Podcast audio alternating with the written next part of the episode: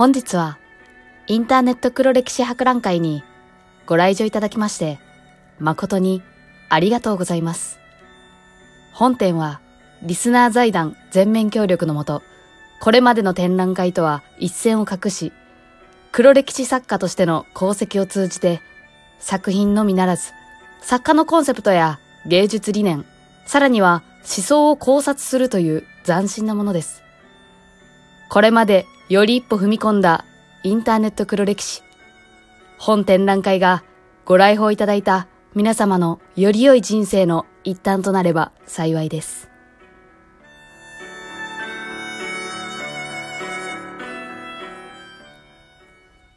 ということで皆さんおはようございます。ゆとりフリーターでございます。今回はリサーの皆さんにインターネット黒歴史を教えていただくというようなお便りを募集いたしましたところ、えーあの、届きましたので、そちらの作品を味わっていきたいなと思っております。えー先にちょっと前置きとして、なぜこのような、あの、ね、募集をしようかなと思ったかと言いますとですね、え私先日、あの、このラジオにおきまして、えーより多くの人に聞かれるにはどうしたらいいですかのような、あの、お便りをいただきました。えーそれの回答にね、非常に困惑しておりましたので、その心情といいますか、えーあの、心の内を、あの、吐露するようなブログ記事を出したんですね。で、それが、まあ、あの、ちょっと、ちょうど読んでいた村上春樹さんのエッセイにすごく影響を受けているからこその文体になってしまっておりまして、えーそれをまああの身内にいじられるっていうことでもう死にたいんですよね今すごく。すごく死にたいんですよ。だからちょっと私以上に黒歴史だなっていうようなあのエピソード聞かせてもらってちょっと元気にさせていただきたい。芸術を味わ味わいたいと思っているわけです。それではどうぞよろしくお願いします。では一人目の作家さんですねラジオネーム梅塩毎月平均20人にしか読まれないブログを5年間ずっと書いていました。その20人もほぼ自分だったんじゃないかなと思っています。ある日、ストレス解消のためにブログ記事を全消ししたのが黒歴史です。かこりゃまた味わいがありますね。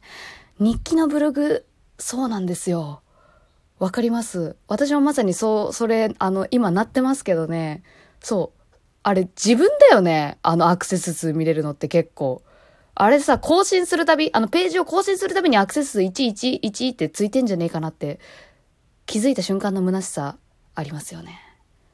これは何とも味わい深い。これは共感から始まる記事でございます。しかし、ここ私一個物申したいんですけれども、ストレス解消のためにブログ記事を全消ししたのが黒歴史ですっていうふうにおっしゃってるんですが、それは黒歴史というか、あれですよね。そんな黒歴史じゃなく、そのブログ記事が何を書いていたっていうのがすごく気になりますね。もしその内容が、あの、片思い中の彼への思いを綴ったブログとかやったら、めちゃくちゃ黒歴史で面白いなと思ったんですけど、っていうかこれ私の話なんですけど、私中、中1の頃に、あの、ライブドアブログに、あの、好きな男の子をイメージした小説を書き始めるということはしていました。ええちょっと人のものを味わうつもりがちょっと自分も巻き込まれてしまったんですけれども、まあ、ブログは本当に黒歴史作りやすいですよね。そして、黒歴史作家の梅塩さんから、あの、一言いただいております。ありがとうございます。えーゆとぼうの書かれた内容を読みながら、私の記事ですね。やっぱストイックだわ、かっけーと思っていました。村上春樹風と聞いて、マジでいじりとかじゃなくて、かっこいいのに、黒歴史とかめちゃめちゃ面白い めちゃめちゃ面白いどういうこと？と嫉妬しました。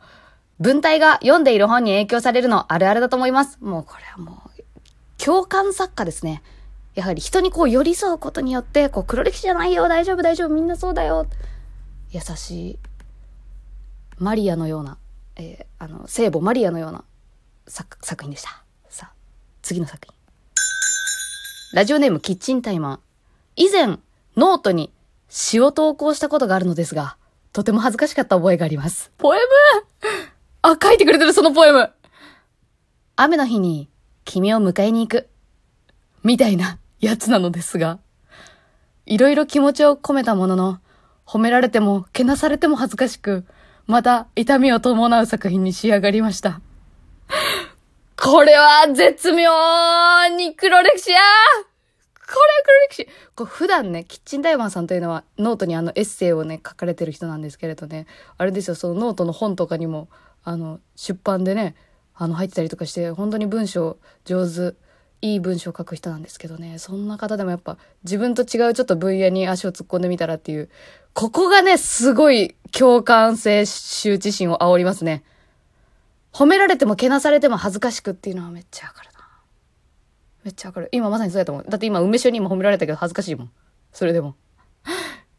やっぱ人は痛みの数だけ強くなれる。雨の日に君を迎えに行く。その度に、私たちは晴れを見ることができるのだ。そういうことや。いじってないよ。キッチンタイマー。ありがとう。いや、これは非常に味わい深いですね。味わい深いですね。その、そのポエムちょっと見、見させてもらいたいですね。全文を読ませてもらいたいですね。というところで、なんと次で、最後の黒歴史作家さんになります。やってまいりました。ラジオネーム、右ストレートでぶっ飛ばす。うとりさん、こんにちはインターネットの黒歴史といえば、19歳の時にハマった音声投稿サイト、声部を思い出さずにはいられません。うわ、声部？これはね、私ね、中、中2、中3の時かな、やってる子一人だけいたわ、学年に。声部を思い出さずにはいられません。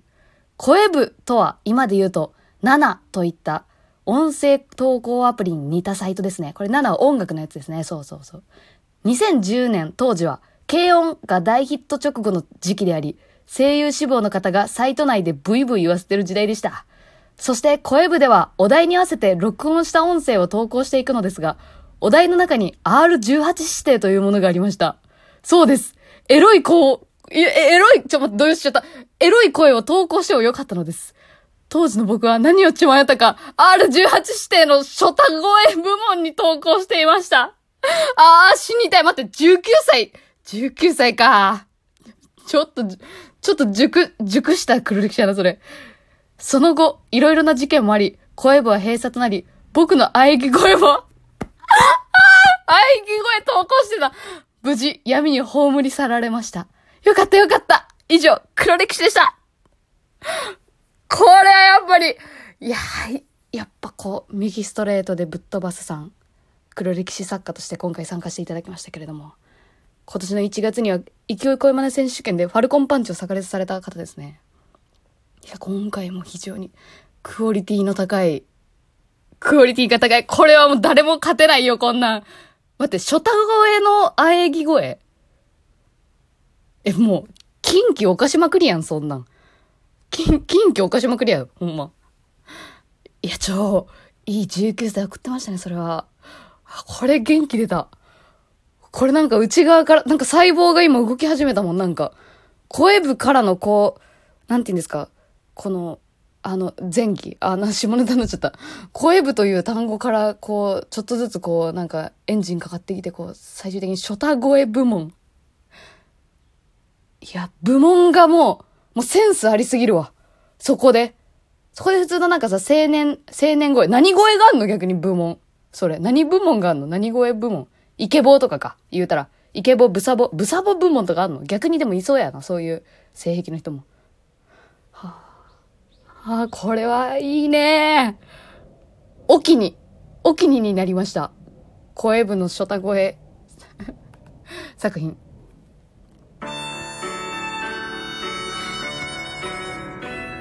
皆さんはいかがだったでしょうか？共感性周知感じましたか？私は共感性周知を超えてなんだか若返った気持ちです。でもね、最後にこれだけは言いたいの。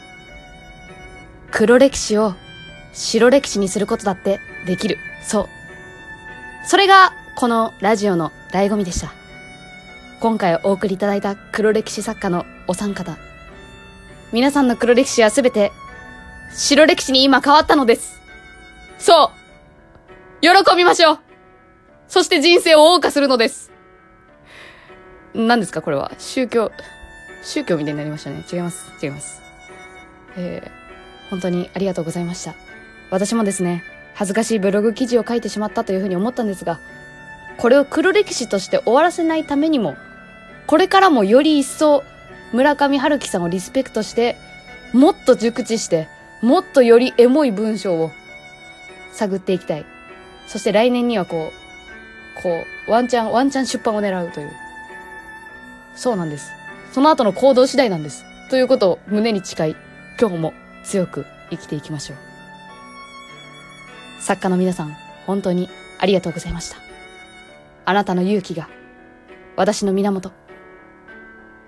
他のリスナーの皆さんも、このお三方に名誉ある拍手をよろしくお願いします。それでは、またのご来場をお待ちしております。